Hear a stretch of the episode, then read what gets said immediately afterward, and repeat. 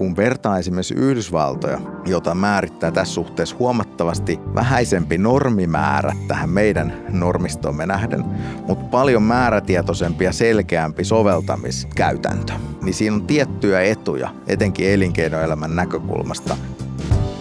Tiedon luo. Keskustelua tulevaisuuden työelämästä ja johtamisesta. Ajankohtaisten ilmiöiden äärelle kuulijat johdattaa Henni Purtonen.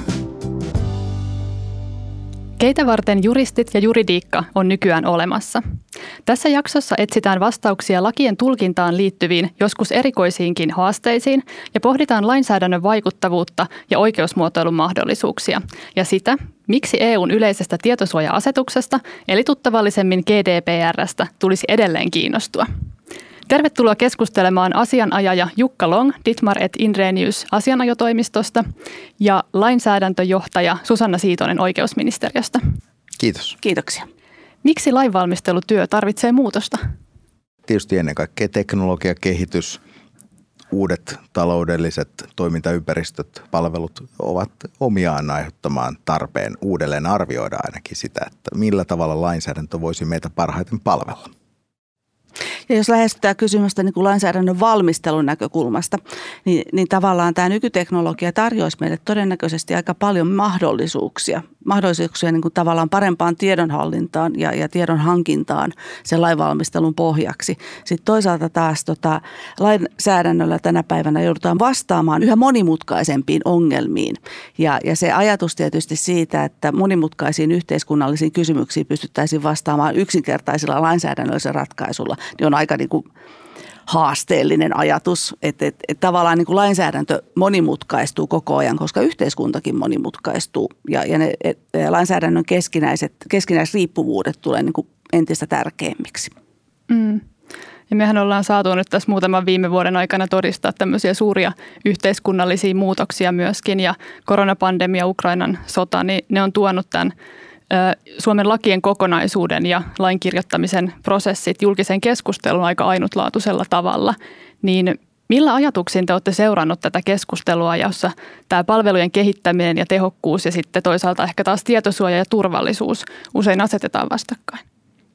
Se on niin kuin mun mielestä erinomaista, että keskustelua on ryhdytty käymään ja sitä käydään intensiivisesti. Mä oon ottanut sen vastaan positiivisena vuoropuheluna, joka on nyt, nyt tota niin, vie, viemässä meitä, näin uskon, eteenpäin. Siinä on tietysti ilmeistä, että usein sitä lähestytään haasteiden tai ongelmien kautta. No niitä toki mainitsemasi, mainitsemasi niin kuin ilmiöt ovatkin tässä, mutta sitä voisi myös lähestyä mahdollisuuksien kautta, kuten esimerkiksi tekoälykehitys, se, että meille tulee uudenlaista teknologiaa käyttöön, jonka kautta me voisimme saavuttaa parempia ratkaisuja ja laadukkaampaa lainsäädäntösisältöä.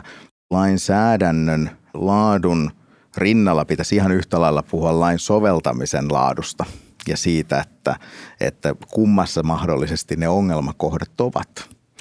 Onko kyse siitä, että, että meillä onkin sinänsä niin kuin ainakin riittävää lainsäädäntöä, joka on vielä kohdistunut sillä tavalla relevanteille osa-alueille, vai sitten jos ja kun meillä on haasteita, niin se saattaa liittyä myös siihen soveltamisulottuvuuteen. Mutta sitten toisaalta taas, että jos se lainsäädäntö, jota sovelletaan, on hyvää, niin se soveltamisenkin pitäisi olla kohtuullisen niin kuin helppoa, jolloin tavallaan mun mielestä pikkasen taas palataan siihen lainvalmistelun laatuun. Ja, ja meillä tämä julkinen keskustelu on viime vuosina kohdistunut tai keskittynyt tosi vahvasti vaikutusarviointeihin. Ja ehkä vähemmälle keskustelulle on jäänyt se, että hyvän lainvalmistelun kuuluu muitakin elementtejä kuin pelkästään va- hyvät vaikutusarvioinnit. Et me puhutaan ymmärrettävistä säännöksistä, hyvistä säännöskohtaisista perusteluista, ää, lainvalmistelun avoimuudesta, jolloin ihmiset ymmärtävät, että miksi jotain on säädetty ja mistä tämä on tänne tullut tämä laki ja mitä sillä tavoitellaan. Että tämän tyyppisiä, tyyppisiä kysymyksiä ehkä myös nostaisin tässä yhteydessä esiin. Tämä niin kuin tietosuojaan ja, ja liikejuridiikkaan keskittyneenä asianajana niin tarttuisin tuohon esille nostamaasi huomioon siitä, että, että tietosuojakin usein ja, ja tämä, tämä ikään kuin turvallisuuden elementti astaa vastakkain sen, sen ikään kuin kehittämisen ja tehokkuuden eteenpäin viemisen kanssa. Se on todella arvokas ja, ja merkityksellinen näkökohta käsiteltäväksi, koska itse olen oman kokemukseni kautta vakaasti siinä käsityksessä, että me tarvitaan regulaatiota. Regulaatio on välttämätöntä, jotta meidän yhteiskunta pystyy vastaamaan niihin haasteisiin, joita teknologia, kehitys ja ne mahdollisuudet tuo mukanaan, mutta se on tietysti todella arvokasta ymmärtää ne kaikki vaikutukset, joita näillä vaikutusten arvioinnilla pyritään huomioimaan ja sitten ne mekanismit, joissa sitten usein yksityiskohdissa saattaa olla ne omat haasteensa ja, ja sitten että se tapahtuu jatkuvan tarkastelun kentällä. Mä itse asiassa mielelläni niin kuin toisin esille etenkin, kun tätä tuodaan esille ennen kaikkea siinä kontekstissa, että Eurooppa on epäonnistunut luomaan sen kaltaista esimerkiksi teknologiayritysten menestystarinoita, niin sanottuja yksi, yksisarvisia, joita Yhdysvalloissa syntyy ja että kuinka eurooppalaiset taloudet jäävät jälkeen tässä kilpailussa, joka vaan kiihtyy aasialaistenkin ollessa, ollessa tiukasti mukana. Niin mä ajattelisin, että, että on myös mahdollista, että eurooppalainen sääntely on enemmänkin niin sanotusti future-proofed tässä tilanteessa, jossa nämä teknologiaulottuvuudet korostavat esimerkiksi yksilöiden oikeuksien ja tietosuojan merkitystä, palveluiden käytettävyyttä pidemmässä juoksussa. Ja sitten tietysti palautuu ihan perusoikeuslähtöiselle tasolle, että miten, minkälaista yhteiskuntaa me olemme rakentamassa. Hmm. Ja ilman lainsäädäntöä, niin hyvää ja laadukasta lainsäädäntöä, niin, niin, niin sitten se driveri on jossakin muualla. Ja, ja näin me emme varmaan halua mahdollistaa. Ja sit, mm, ja sit pitää muistaa, että tässä G D P R:ssä on kyse myös niin kuin sisämarkkinoille suunnatusta lainsäädännöstä. Et jos me ajatellaan sitä vaihtoehtoa, että meillä ei olisi tämmöistä, vaan että jokaisessa jäsenvaltiossa vaikka olisi omanlaisensa sääntely, niin sehän tekisi yritystoiminnalle aika isoja haasteita sitten myös. Et nyt tavallaan ajatellaan, että tällä samalla säännöspohjalla pystytään, pystytään sisämarkkinoilla toimimaan paremmin. Mutta erityisen tärkeää tässä tietysti niin kuin on tämä suoja, mitä tämä G D P R tuo. Et sillä on tavallaan, sillä on tarkoitettu, haluttu suojella henkilötietoja ja niiden käsittelyä ja tietyllä tavalla pysäyttää myös se, esimerkiksi kun lainvalmistelija siihen sen kysymyksen ääreen, että onko tämä sääntely oikeasti tarpeen, että henkilötietoja ei kerätä tarpeettomasti, niitä ei käytetä jonkinlaisiin tarkoituksiin, mihin niitä ei ole, ei ole tarkoitettu. Et, et se on niinku ihan tämmöinen perusoikeussuoja, mitä tässä, tässä tarjotaan. Jos me puhutaan vielä tästä kansainvälisestä näkökulmasta ja se, että Euroopan unioni yhdenmukaistaa jäsenvaltioiden lainsäädäntöä ja tavoitteena siinä on vahvistaa just näitä unionin sisämarkkinoita ja sitten tätä taloudellista integraatiota, että tavarat, palvelut, työntekijät ja pääoma voisi liikkua mahdollisimman vapaasti. Ja toisaalta sitten myös kansalaisten oikeuksien yhdenvertaisuus on siinä taustalla, niin minkälaisia ongelmia E U-lainsäädännön sovittamisesta kansalliseen lainsäädäntöön voi tulla? Se on yksi mun mielestä ihan keskeisiä elementtejä tässä vaikeusasteen nousua. Me, me niin kuin ollaan tilanteessa, jossa yhä useammin keskeisiä asioita on tosiasiallisesti päätetty jo Suomen ulkopuolella. Se on ihan hyvä, hyvä ikään kuin lausua ääneen ja, ja silloin se niin kuin vaikeusaste syntyy osittain siitä, että miten huolehditaan tämmöisten sääntelykokonaisuuksien johdonmukaisuudesta ja yhdenmukaisuudesta, joka on itse asiassa ihan keskeisiä lainsäädännön laatua määrittäviä tekijöitä.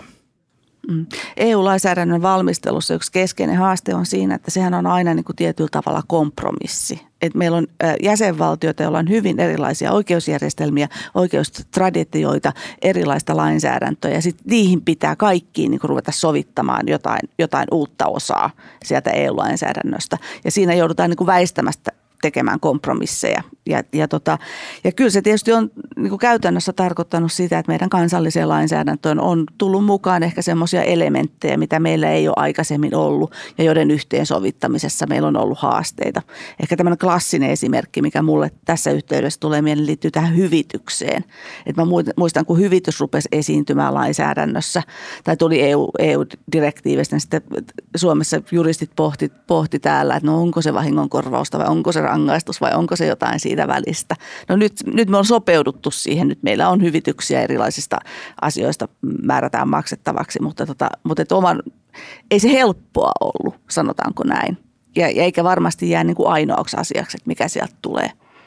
Meillähän täällä Suomessa on ollut, ollut jo ennen tietosuoja-asetuksen aikaa voimassa kansallinen työelämän tietosuojalainsäädäntö.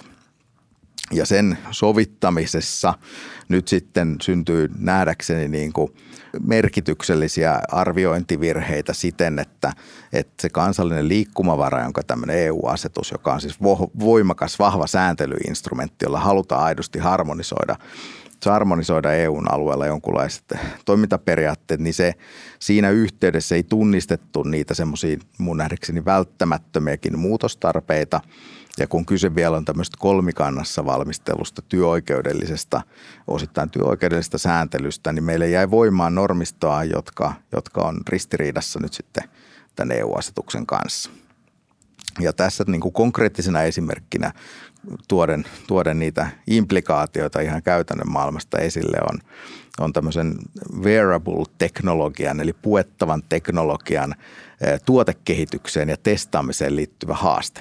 Siinä on niin kuin tyypillisesti meillä on erilaisia älysormuksia ja, ja, ja rannekelloja, jotka mittaavat meidän, meidän pulssia ja elimistömme reaktioita ja, ja se on terveystietoa. Se on vahvistettu tämä tulkinta siitä, että tämän kaltainen ihan pulssin mittaus on terve, terveystietoa. Se on E U-asetuksen tulkintaan perustuva eurooppalainen, yleiseurooppalainen lainsäädäntölinjaus.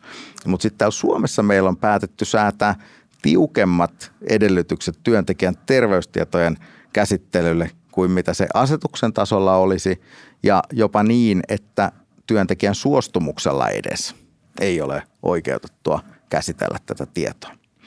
Ja nyt jos mietitään Suomeen tuotekehitystoimintojaan keskittänyttä kansainvälistä konsernia tai toimija, joka suunnittelee, että voisiko Suomessa kehittää tätä teknologiaa, niin tämmöinen tuotekehityksen osallistuva algoritmia kehittävä tutkija, joka joutuu itse testaamaan sitä dataa, jota hänen älylaitteensa kerää itsellään, niin ei olisikaan oikeutettu tähän Suomen lainsäädännön näkökulmasta.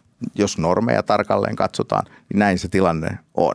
Ja moni varmaan niin kuin toteaa, että no eipä tullut mieleen tai ei, en olisi osannut ajatella ja näin uskon, että lain valmisteluvaiheessa on käynytkin. Että ikään kuin tu, syntyy tie, tilanteita, jossa tiedostamatta meillä onkin käsillä sen kaltainen lopputulos, joka, jota ei ole osattu nähdä tai joka on ollut tavoittelematon silloin, kun sitä lakia on säädetty. Ja, ja näiden ikään kuin purkamisen tehokkaammaksi tai muuttamisen niin kuin osalta, niin mä olisin, toivoisin tai heittäisin sellaisen haasteen kyllä viranomaisille lainvalmistelijoille että, et, ja tietysti viime kädessä poliittisille päättäjille, että, että, että vaikka joku normisto olisi tällä tavalla väärin kalibroitua, niin, niin joskus näyttää vähän, vähän masentavalta se, että miten vaikeaa on saada muutosta aikaiseksi siitä pisteestä, kun siitä ollaan tultu tietoiseksi. Tässä on vielä jopa niin, että tuossa niin viime, viime vuonna ilmestynyt julkaistu väitöskirja Helsingin yliopistossa Mia Eklund ansiokkaasti väitteli Suomen työelämän tietosuojalainsäädännöstä ja hän toi näitä samoja havaintoja myös akateemisen tutkimuksen kautta esille, niin enpä ole nähnyt tähän liittyvää keskustelua suomalaisten juristienkaan edes piirissä juurikaan, vaikka ikään kuin kissa on nostettu pöydälle. Että joskus turhauttavan hitaasti asiat tapahtuvat. Mistä luulet, että johtuu se, ettei tästä olla lähdetty keskustelemaan sitten vilkkaasti vielä? Ihan ensimmäisenä pitää sanoa, että mä tunnen kyllä sympatiaa sen ilmeisen resurssihaasteen äärellä, missä meidän julkisella puolella työskentelevät lainvalmistelussa mukana olevat juristit varmasti ovat, ovat niin kuin vaikeiden haasteiden äärellä. Tähän varmaan nimenomaan se asiaan liittyy tietty niin kuin tunne kiusallisuudesta siitä, että olemme mahdollisesti tulleet säätäneeksi lain, joka on sitten E U-asetuksen kanssa ristiriidassa. Ja sitten tässä nimenomaisessa ulottuvuudessa se, että jos joku, on, joku sääntely on kolmikannassa valmisteltua, niin sen muuttamiseen liittyy erityisiä haasteita. Lainvalmistelussa joutuu kyllä tottumaan aika kovaankin kritiikkiin, kritiikkiin. Et mä en usko oikeastaan siihen, että... Ja me kaikki ymmärretään se, että, että tilanteet muuttuu ja tulkinnat muuttuu ja se, mikä joskus tuntuu järkevältä, niin ei enää olekaan sitä. Tai ei ole ajateltukaan, että voisi syntyä tämmöinen tilanne, missä tätä säännöstöä pitäisi pystyä soveltamaan. Ja, ja, ja silloin on ilman, ilman muuta niin kuin syytä ruveta arvioimaan sen lainsäädännön muutostarpeita. Mutta, tota, mutta tietysti tässä kolmikannassa on, niin kuin Jukkakin mainitsi tuossa, on tietysti haasteena se tietynlainen yhteiseen näkemykseen liittyvä niin kuin, vaikeus tai haaste voi olla, se, se saattaa olla. Mutta sitten toisaalta taas, että jos se yhteinen näkemys löydetään, niin silloin sitä lainsäädäntöä myös niin kuin järjestäytyneessä työmarkkinakentässä sovelletaan. Että tavallaan sen soveltamiseen ei liity yleensä sitten nämä haasteita. Että se on vähän niin kuin kaksipiippunen niin kuin juttu, että mikä on hyvä ja, ja, ja mihin kannattaa milloinkin panostaa. Niin, ja se on tietysti ymmärrettävää, että viime kädessä moni asia on myös poliittisen prosessin tuloksia, tulos ja, ja, ja siinä voi vaikuttaa erilaisia näkökohtia siihen punnittuun ratkaisuun. Silloin, jos se asia tehdään niin kuin tietoisen punnitusti, niin sittenhän se on totta kai paljon helpommin ikään kuin viestittävissäkin sitten soveltamisulottuvuudessa. Mutta sitten aina ajoittain, kun tämä monimutkaisuus on ehkä semmoinen niin kuin läpileikkaava teema, niin meillä on tilanteita, jossa esimerkiksi joku lainsäädäntöhanke tulee sitten vasta eduskuntavaiheessa uudenlaisen tai uudesta kulmasta tapahtuvan arvioinnin kohteeksi ja sitten saattaa muuttaa jotakin elementtiä siinä kyseisessä laissa. Tällaisena esimerkkinä nostaisin tämän terveystiedon uusio- tai toissijaiskäyttöön tarkoitetun meidän kansallisen toisiolain, jolla S T M:n valmistelemalla tavalla tavoiteltiin sitä, että Suomesta tulisi tämmöisen mahtavine kansallisine resursseina sinänsä niin, niin terveystiedon hyödyntämisen ja teknologian edistämisen edelläkävijä maa koko maailmassa. Ja sitten sen käytännön toteutuksessa vaan kävi niin, että kun eduskuntakäsittelyn aikana tehtiin tiettyjä muutoksia, jotka sinänsä oli niin kuin varmasti perusteltavissa siitä yhdestä kulmasta, niin sen koko lain soveltamistilanteessa vaikuttava vaikutus onkin siinä, että se nyt rajoittaa laajemmin kuin missään muussa E U-maassa esimerkiksi terveystiedon toissijaista käyttöä innovointitarkoituksissa. Että nyt ne yritykset, jotka olivat ajatelleet keskittävänsä kansainväliset lääkeyhtiöt esimerkiksi tuotekehitystoimintaa Suomeen, niin ovatkin todenneet, että ei ainakaan Suomeen. Ja, ja tämä on tietysti ihan ilmeistä, että se haaste, mikä on, on suuri näissä asioissa, että kaikki näkökulmat tulisivat arvioiduksi ja se kiire ei ohjaisi tilanteeseen, jossa ollaankin niin kuin ojasta allikossa, niin pitäisi löytää mekanismeja, jolla tätä vältettäisiin. Kuinka paljon sitten tämmöisessä niin kuin lainvalmistelutyössä ja siinä lainsäädännön kehittämisessä on kysymys politiikasta? Tota, lainvalmisteluhan tehdään ministeriöissä ja ministeriöt on poliittisesti johdettuja organisaatioita. Että tavallaan niin kuin siellä on sillä virkamiesvalmistelussa on oma roolinsa, mutta et kyllä ne lopulliset päätökset sitten esimerkiksi siitä, että, että viedäänkö tämä esitys, edus, annetaanko tämä eduskunnalle, jos on mahdollisesti vaihtoehtoisia ratkaisumalleja olemassa, että minkä sisältöisenä tätä kysymystä lähdetään ratkomaan, niin kyllä se ministeri on, joka ne linjaa. Eli se on poliittinen päätös hyvin pitkälle. No, lainsäädäntö vaikuttaa kansalaisten ja yhteiskunnan toimintaan isolla tavalla ja paljon ohjaa ja vie niin kuin yhteiskuntaa johonkin tiettyyn suuntaan. Ja jotenkin lainsäädäntö koetaan usein kehittämistyön esteenä sellaisissa tilanteissa, joissa esimerkiksi sitten viranomaisen palveluja kehitetään. Ja se, mikä meille valtiokonttorissa ja muissakin virastoissa työskenteleville palvelun kehittäjille sit usein näyttäytyy ongelmana, niin on tällä hetkellä se, että eri laissa säädetään eri asioista. Ja voi olla, että pitää säätää kokonaan uusi laki, jotta esimerkiksi tiedonsiirto ja datan kerääminen olisi mahdollista. Ja näin kävi esimerkiksi tiedolla johtamisen edistämisen kanssa.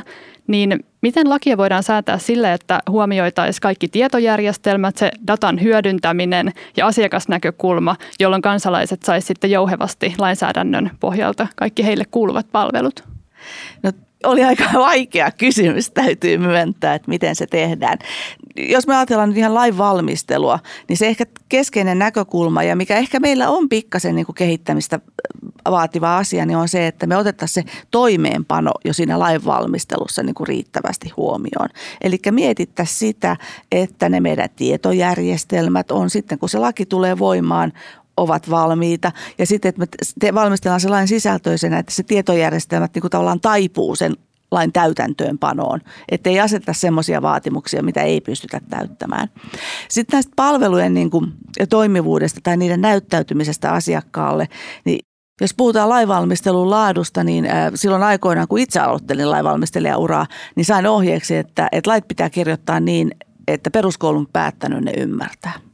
Ja se on musta ihan oiva ohje, kun puhutaan siitä lainsäädännöstä, joka ulottuu niin kuin ihmisiin laajalti, jos puhutaan työsopimuslaista tai sosiaalietuuksia koskevista laista. Eli kyse on siitä, että mihin ihmisellä on oikeus ja mihin hän, mihin, minkälaisia velvollisuuksia hänellä mahdollisesti on. Niin tota, mutta sitten tietysti tämmöinen esimerkiksi tietojärjestelmää koskeva lainsäädäntö, niin se on sitten taas eri mittapuulla mitattava. Että sen niin kuin tämmöinen yleisymmärrettävyys ei, ei ole samassa tasossa kuin tässä.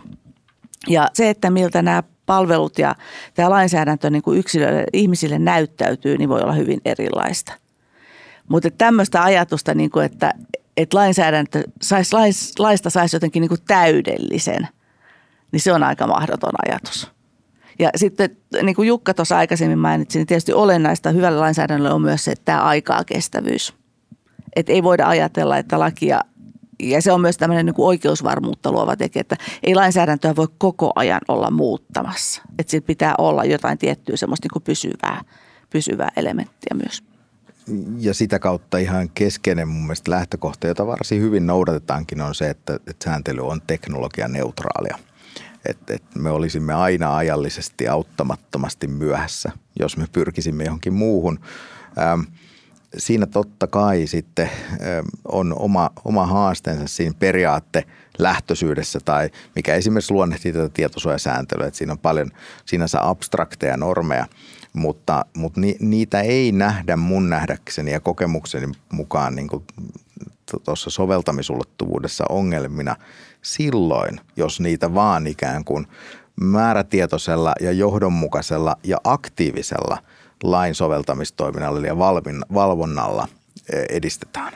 Ja, ja tämä niin kuin mun mielestä antaa aiheen heti liputtaa tähän uudestaan sen lain soveltamiskulman merkittävyyden ja toimivaltaisten viranomaisten keskeisen vaikutuksen siihen, että miten se voimassa oleva sääntely tulkitaan. Ja kun vertaa esimerkiksi Yhdysvaltoja, jota määrittää tässä suhteessa huomattavasti vähäisempi normimäärä sinänsä tähän meidän normistomme nähden, mutta paljon määrätietoisempi ja selkeämpi soveltamiskäytäntö. Ni, niin siinä on tiettyjä etuja, etenkin elinkeinoelämän näkökulmasta, jossa sitten jokainen riskihän liiketoiminnallisesti joudutaan hinnoittelemaan. Ja, ja silloin semmoinen niin kuin ikään kuin epätodennäköinenkin riski tai sitten se epävarmuus siitä oikeusvarmuuden niin kuin sijasta, niin on omiaan aiheuttamaan sen, että jonkinlaista investointia ei tehdä.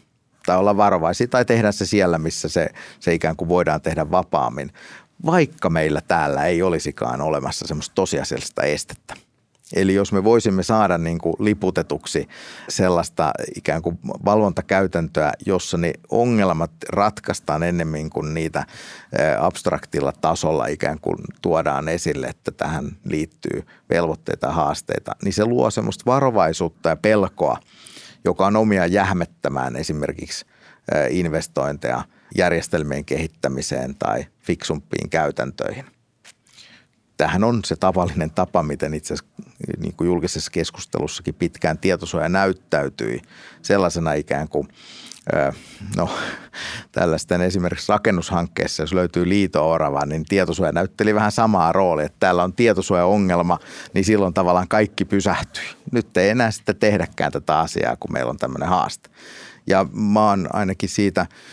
vakaasti entisen esimieheni, kovasti arvostamani Reijo Arnion edellisen tietosuojavaltuutun kannalla, että tämä vaatisi enemmän semmoista määrätietoista rohkeutta myös sen, sen lakien soveltaminen ja tulkintaa, missä ei nähtäisi tietosuojaa semmoisena helppona syntipukkina, jonka taakse voidaan mennä ja selittää, että tätä ei voida tehdä, vaan että ennemmin ymmärrettäisiin se, että mitä sillä sääntelyllä on tavoiteltu ja sitä sovellettaisiin fiksusti ja ehkä myös rohkeammin. Mä peräänkuuluttaisin sitä, että jossakin ulottuvuudessa pitää löytää, löytää ratkaisuja ja sitten nähdä sen, että, että niissäkin niin kuin punninnalla ja soveltamismahdollisuuksille on liikkumavaraa, jota ei aina haluta käyttää. Ja tämä kohdistuu erityisesti niin kuin julkisen sektorin kehittämishankkeisiin. Jäädään hei hetkeksi vielä tähän lain soveltamiseen ja sitten siihen, että miten eri ryhmiä kuullaan tässä lainvalmistelussa. Ja me puhuttiinkin tässä just, että tarvitaan niin kuin paljon tietoa ja tiedon merkityshän on korostunut tosi paljon meidän yhteiskunnassa ja maailmassa. Ja jollain tapaa voidaan ajatella myös, että kun puhutaan säädösvalmistelusta, niin se tieto on kaiken alku ja juuri, että se on se tärkeää pääomaa. Ja usein lainsäädännön avulla halutaan sitten muuttaa tai kehittää jotakin, mikä sitten edellyttää ihmisiltä myös toiminnan tai käyttäytymisen muutosta, että ihmiset alkaa ajatella ja toimia ehkä kokonaan uudella tavalla. Niin miten sitten ehkä tämmöistä niin kuin käyttäytymistieteellistä tietoa voidaan hyödyntää lainvalmistelussa? Tuo on itse asiassa hyvä ja aika ajankohtainenkin kysymys. Valtioneuvoston kansliassa on käynnissä tämmöinen käyttäytymistieteellinen hanke.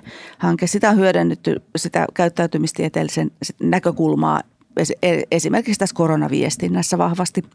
Ja ehkä se käyttäytymistieteellinen näkökulma ainakin tuntuisi painottuvan enemmän sinne, niin kuin sinne toimeenpanon puolelle ja siihen niin kuin tavallaan asiakkaille ihmisille suuntautuvaa viestintää siitä, että, että miten tästä asiasta viestitään ja ymmärretään, että, että minkälaista viestintää kannattaa missäkin tilanteessa käyttää.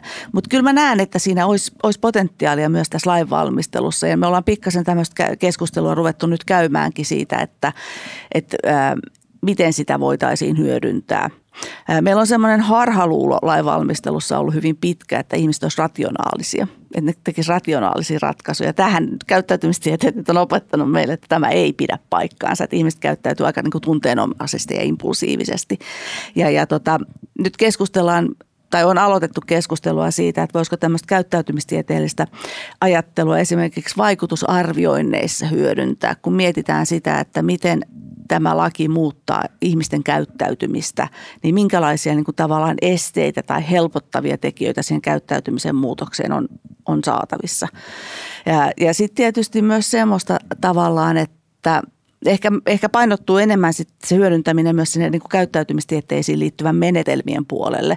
Voisi ajatella jotain sellaista, että jos meillä olisi lainsäädännössä valmisteluvaiheessa vaikka kolme erilaista ratkaisua, mutta niillä kaikilla olisi suunnilleen, ne olisi kaikki yhtä tehokkaita sen tavoitteen saavuttamiseksi, niin kannattaisiko sitten kysellä pikkasen, että minkä vaihtoehdon sinä haluaisit näistä valita? Mikä näistä olisi sinulle niin kuin helpoin tai paras noudattaa, jolloin tavallaan saataisiin myös se Se tieto siitä, että, että ihmiset ovat tämän vaihtoehdon kannalla ja ovat valmiita sitä niin kuin noudattamaan ennemmin kuin näitä kahta muuta. Mutta tämä on aika teoreettinen tilanne, että meillä olisi tällaista kolme näin tasavahvaa vaihtoehtoa, mistä pääsisi valitsemaan. Mutta se on mielenkiintoinen näkökulma, kyllä. Ja tämähän liittyy siihen oikeusmuotoilusta, kun puhutaan, että miten pystytään sitten esimerkiksi tämmöisiä palvelumuotoilumenetelmiä hyödyntämään ja ehkä erilaisia niitä lain loppukäyttäjiä tai sitten eri, eri ryhmiä, joihin tämä laki vaikuttaa, niin kuulemaan siinä valmistelussa. Mutta minkälaisia ajatuksia teille tulee tähän oikeusmuotoiluun liittyen? No siinä kanssa näen sen vähän niin kuin vastaavalla tavalla, että sen merkitys korostuu kyllä siellä niin kuin tavallaan siitä, siellä viestinnässä, että miten me viestitään siitä, että mitä me ollaan tekemässä. Juristeilla on semmoinen yksi perisynti tai yksi monista on se, että me halutaan olla hirveän tarkkoja ja täsmällisiä ja sitten me upotetaan ihmiset niin kuin yksityiskohtiin, jotka meistä itsestämme on hirvittävän mielenkiintoisia ja, ja näin poispäin, mutta että tavallaan sitten ei välttämättä sille viestin vastaanottajalle ole niin kauhean niin kuin mielenkiintoisia. Että et tavallaan niin kuin sen pääasiallisen sisällön viestintään ja siinä sen oikeusmuotoilun niin kuin hyödyntämiseen, että se, että miten me tehdään, miten me siitä lain sisällöstä kerrotaan. Tässä mä näen kyllä sit myös sit semmoisen niin kuin tietynlaisen riskin, mikä liittyy näihin yksityiskohtiin, niin on se, että jos me vaan se kerrotaan se pääasiallinen sisältö, niin usein siellä laissa on sitten kumminkin poikkeuksia siitä pääsäännöstä. Ja siitä viestinnästä saattaa toki sit syntyä ihmisille kuva, että minulla on oikeus tähän tai minulla on velvollisuus toimia näin. Ja sitten kun katsoo niitä poikkeuksia, niin se ei juuri hänen kohdallaan pidäkään paikkaansa. Eli siinä voi tulla myös tämmöisiä mielenkiintoisia Joo. ongelmia sitten vastaan. Kyllä. Itse asiassa kourin tuntuva esimerkki siitä, että tämmöinen väärä rationaalisuusolettama ja sitten ehkä myös epäonnistuminen tämmöisessä oikeusmuotoilussa niin on johtanut siihen, että me kaikki netin käyttäjinä olemme tänä päivänä näiden erilaisten evästesuostumusten uhreja. Mm. Mä väitän, että näin niin kuin tietosuojasta itse syvästi kiinnostuneena ja sen parissa työskentelevänä, niin en, en, en jaksa innostua niin kuin suurimman osan näistä kohdalla lukemaan niitä ehtoja millään tasolla välttämättä, vaan koen sen varmaan samalla tavalla kuin suuri muukin kuulijajoukko lisäkiusana ja haasteena semmoisten niin kuin yleis käytön kohteena olevien palveluiden hyödyntämisessä, että meiltä sillä niin kuin fiktiivisellä suostumuksella pyritään saamaan dataa käytettäväksi tavoilla, jotka saattavat aidosti olla myös sitten jälkikäteisessä lainvalvonnassa myös jopa laittomia. Et, et, et, siinä olisi paljon tehokkaampaa siirtää se ikään kuin riskinhallinta e, sitten ikään kuin siinä valvontatoiminnassa realisoituvalle hyväksyttävyyden arvioinnille ja sitä niin kuin tehostavalle etukäteen määritettäville rajauksille sille, että mitä voi tehdä, eikä sille, että, että ikään kuin me kaikki joudumme antamaan suostumuksia tai olemaan niitä antamatta, missä se on vielä tehty vaikeaksi. Siitä on ihan siis käytännön esimerkkejä. Olin, olin jotain luentosarjaa kuuntelemassa, missä esiteltiin sellaista, että oli tämmöinen niin kuin vakiomuotoinen sopimus, joka oli sitten purettu niin kuin oikeusmuotoilun avulla sillä lailla, että siitä, siitä niin kuin pääsi perille, että mitä tässä nyt oikeasti ollaan tekemässä ja mihin tämä suostumus ollaan antamassa. Ja siinä oli ihan, niin kuin, ihan niin kuin vissi ero tavallaan siinä ymmärrettävyydessä.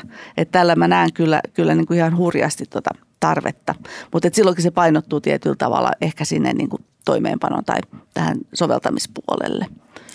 Ja mä näen tämän äärimmäisen positiivisena haasteena meille esimerkiksi soveltamispuolella toimiville asianajille, että me saamme tänä päivänä myös tehtäväksemme ei pelkästään sisältöön liittyviä asioita, vaan esimerkiksi se, että ö, kirjoittakaapa meidän yleiset ehdot uusiksi tavalla, joka palvelee paremmin käyttäjää.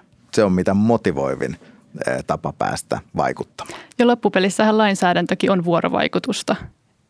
Mitä suuremmassa määrin ja, ja mä näkisin itse asiassa suuren arvon sille, että, että lainsäädäntö on itse asiassa varsin lyhyessä ajassa avautunut paljon enemmän. Toki meillä on aiemminkin ollut lausuntomekanismit, mutta lainsä, ja, ja on eri, eri toimijat ovat lausuntoja päässeet antamaan ja niistä ollaan oltu kiinnostuneita, mutta nyt esimerkiksi jo siihen niin kuin työryhmätyöhön meitä asianajajia ollaan haluttu osallistaa varhaisemmassa vaiheessa, kun aiemmin on ollut tapana. Ja kun itse toimin Aseneliiton teknologia-, viestintä- ja tietosuoja-asiantuntijaryhmän puheenjohtajana, niin, niin olemme jo saaneet, saaneet huomata, että näiden lausuntojen lisäksi niin, niin me, meitä ollaan kiinnostuneita kuulemaan myös muissa ulottuvuuksissa. Ja itselläni oli, oli, oli arvokas mahdollisuus osallistua esimerkiksi näihin meidän tiedustelulainsäädännömme valmisteluun sisäministeriön siviilitiedustelulainsäädäntötyöryhmän jäsenenä, joka työ kesti yli kaksi vuotta oikeastaan kokonaisuudessaan ja, ja antoi sitten mahdollisuuden varhaisessa vaiheessa vaikuttaa siihen lopputulokseen, joka sitten sai nauttia niin kuin laajaa yhteiskunnallista poliittista hyväksyttävyyttä, koska sitä oli tasapainoisesti mietitty ja punnittu ja valmisteltu. Tämä sai ainakin meidän ammattikunnan keskuudessa hyvin positiivisen huomion osakseen. Tällaiseen työryhmätyöskentelyyn edu, ö, osallistumisen, niin sehän vaatii hurjan isoa sitoutumista ja ajankäyttöä. Että, että tavallaan kun ajatellaan sitä, että puhutaan monivuotisista hankkeista, niin siinä, siinä tota, on hirveän tärkeää se, että, että sit ollaan siihen sitouduttu. Mutta toisaalta taas se on myös semmoinen niin kuin keskeinen tapa huolehtia siitä, että erilaiset näkökulmat hu- tulevat huomioon otetuiksi. Tai siis niin, tai, tai ainakin tehdään se harkinta siinä lainvalmistelussa, että mikä painaa ja mikä ei paina ja, ja sitten pyritään se asia niin kuin perustelemaan. Ja jotenkin tuntuu, että tämä lainvalmistelu on ihan superlaaja kenttä sitten ja kuitenkin kaikki liittyy jollain tavalla lainsäädäntöön, mitä yhteiskunnassa tehdään. Ja jotenkin jos palataan vielä tuohon E U:n yleiseen tietosuoja-asetukseen ja niihin tavoitteisiin, mitä sille asetettiin aikanaan, niin onko ne tavoitteet saavutettu, joita silloin kaksituhattakymmenluvun alkupuolella asetettiin? Tästä on nyt kiehtovalla tavalla juuri kymmenen vuotta kulunut siitä, kun komission eh, tota, niin ehdotus julkistettiin kaksituhattakaksitoista alussa. Että tässä on hyvä tämmöinen perusteltu aikajänne tämmöiselle tarkastelulle nyt. Ja, ja tota, niin jos oman kokemukseni kautta avaan sitä eh, muutosta, joka osoittaa itse asiassa lainsäädännön voimaa, niin siinä on tapahtunut tavaton muutos, miten organisaatioissa ajatellaan dataa tänä päivänä. No se on osittain tapahtunut toki sitä kautta, että teknologia on mahdollistanut sen hyödyntämisen tavalla, jota aiemmin ei ollut. Mutta samanaikaisesti, ja tässähän niin kuin maailma jo ennen tätä vuotta kaksituhattakaksitoista oli sen sorttinen, että ymmärrettiin, että et, et yksilöiden oikeudet joko toteutuu tai jää toteutumatta sen kautta, että miten sitä dataa osataan käsitellä ja hallinnoida. Niin ymmärrettiin se, että, että tähän liittyy perusoikeusulottuvuuksia ja että sillä voi olla iso vaikutus yksilöiden kannalta, niin tämä toisen asian agendalle, tämä sääntely. Ja siinä, siinä ikään kuin mun kokemukseni mukaan täällä on ollut todella suuri vaikuttavuus tällä sääntelyllä. Se, se että se on vielä E U-asetus ja se, että se on osa harmonisaatiota, on ihan keskeinen asia. Mutta sitten myös kyllä, kyllä sellainenkin näkökohta, että sitä on voimakkaasti sanktioitu. Tavalla, missä kansallinen lainsäädäntö ei miltään ulottuvuuksiltaan ole nostanut sen kaltaista sanktiomahdollisuutta viranomaiselle, niin vaikka se voi joku antaa jollekin aiheen, niin kuin perustelun aiheen, niin kuin sanotaan inhorealismia, että, että se vaatii miljoona sakkoja uh, uh, uhakseen, mutta silloin se antaa aiheen näin niin kuin liiketaloudellisesti organisaatiossa laskee se rinnakkaiskustannus myös, koska kyse on myös isosta investoinnista, mutta mikä arvo me annetaan ihmisten oikeuksien toteutumiselle, niin sitä kauttaan se syntyy. Ja tällä tavalla uskon, että itse asiassa kun katsoo sitä sääntelytulvaa, mikä tuolta unionin suunnalta on tulossa, niin tämä mekanismi on kaikessa muussakin niin kuin tulevaisuudessa läsnä, että, että merkittävät sanktiot ohjaavat myös tai sanktioriski sitä oikein toimimista, koska silloin se myös tavoitteet ovat kilpailullisesti reilummat. Siinä pitää olla seuraus, että organisaatio, ja tämähän on niin kuin ilahduttavaa, että kuinka hyviä yrityskansalaisia mun, mun kokemukseni mukaan organisaatiot haluavat olla. Sillä on niin kuin selkeästi myös kilpailullinen vaikutus jo sitä kautta, että heidän kuluttaja-asiakkaansa haluavat sitä, heidän työntekijänsä haluavat sitä. Mutta että, että silloin olisi turhauttavaa, jos siitä ikään kuin luistellaan ohi sivulta jättämättä niin kuin normistoa noudattamatta ja sitä kautta itselle kilpailuoikeudellista tai kilpailullista etua hakien, niin toinen organisaatio tehdään asioita väärin. Ja tässä se myös sen, sen niin kuin fiksun ja myös jämäkän lain soveltamisen merkitys korostuu. No entäs onko tässä G D P R:ssä jotain sellaista, mitä te muuttaisitte? Jotain, minkä te olette havainnut, että on ehkä semmoinen pieni ongelma siellä tai joka heijastuu sitten ongelmina johonkin muualle? Voi, tässä olisi keskusteluteemassa vaikka omalle, omallekin niin kuin podcastilleen sijaa ja toki tästä keskustellaan paljon.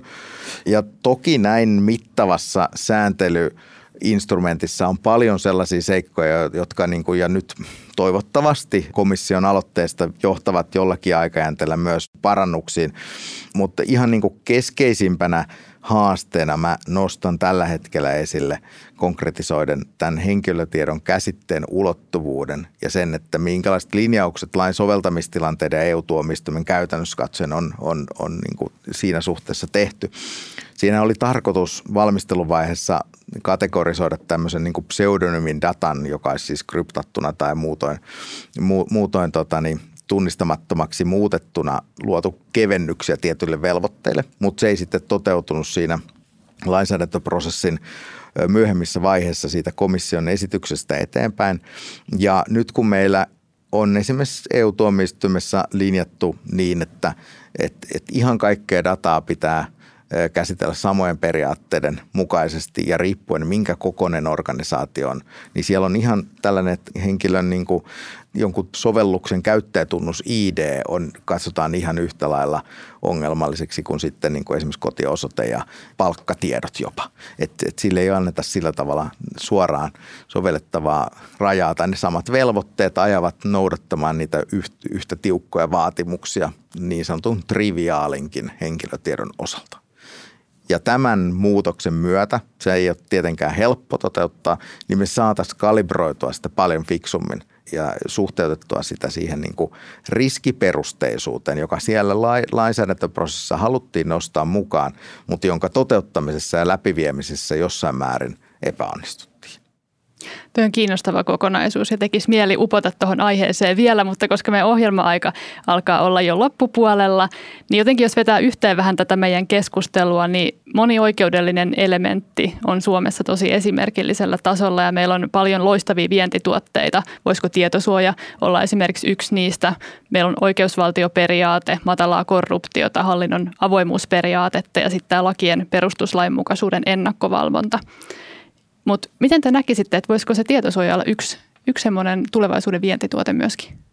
Ehdottomasti. Siis tämä on ilmeistä, että että, että meidän lainsäädäntöperustamme rakentaa sinänsä ihan hyvät lähtökohdat lähteä kilpailemaan globaaleille markkinoille. Ja, ja on toki niitä, jotka ajattelevat amerikkalaisella ehkä niin kuin lähestymiskulmalla, että, että privacy is death. Että me, meillä on niin kuin yksityisyyttä on turha odottaa tässä digitalisoituvassa yhteiskunnassa. Mutta sitten me, me niin kuin, meidän täytyisi, jos me lähdettäisiin ajattelemaan näin, niin hyväksyä se, että olisimme matkalla niin kuin Kiinan kaltaiseen valvontayhteiskuntaan, jonka sitten arvot rakentuu sitä kautta. Kaikki muutkin perusoikeudet rapautuvat myös, jos yksi niistä ikään kuin jätettäisiin huomioimatta tai hyväksyttäisiin, että yksityisyyttä esimerkiksi ei olisi. Ja tästä syystä meidän vaan pitäisi määrätietoisemmin, mutta fiksummin soveltaen ymmärtää se, että, että, että tulevaisuuden kuluttajat, jos eivät kaikki tämän päivän kuluttajat, mutta tulevaisuuden kuluttajat myös arvostavat sitä, että heille tarjottavat palvelut ja ratkaisut huomioivat myös tämän ulottuvuuden. Henkilötietojen suoja on yksi osa laadukkaita palveluratkaisuja tänä päivänä ja ennen kaikkea tulevaisuudessa. Ja, ja jos siitä tekee kilpailukykytekijän, niin mä en näe mitään syytä, etteikö myös Euroopassa voisi syntyä yksarvisia ja tätä tilannetta ikään kuin voitaisiin kehittää parempaan suuntaan, että me, me olemme globaalissa markkinassa, niin kuin E U tällä hetkellä isossa kuvassa toki onkin, niin merkittävä tekijä. Kiitos paljon tästä keskustelusta Susanna Siitonen ja Jukka Lång. Kiitoksia. Kiitos.